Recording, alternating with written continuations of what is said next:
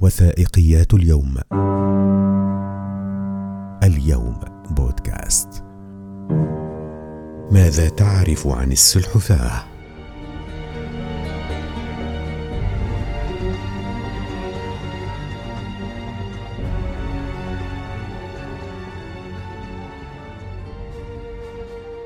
السلحفاة نوع من الزواحف التي تتنوع أماكن معيشتها، فمنها ما تعيش في اليابسة، ومنها التي تعيش في المياه العذبة أو مياه الأنهار، وتعرف بالسلحفاة النهرية أو النيلية. وهناك نوع ثالث يفضل العيش في الماء المالح ويسمى السلحفاة البحرية.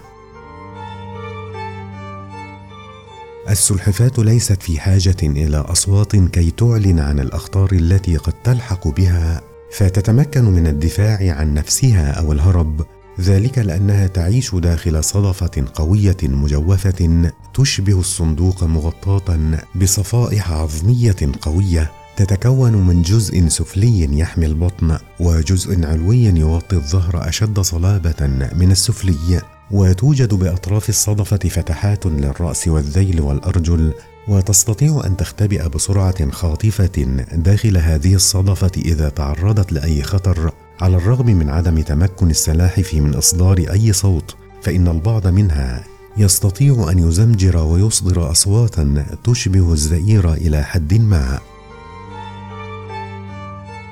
لكن ذلك لا يحدث إلا مع السلاحف العملاقة المتقدمة في العمر، إذ يمكن للسلحفاة أن تعيش أكثر من مائتي عام.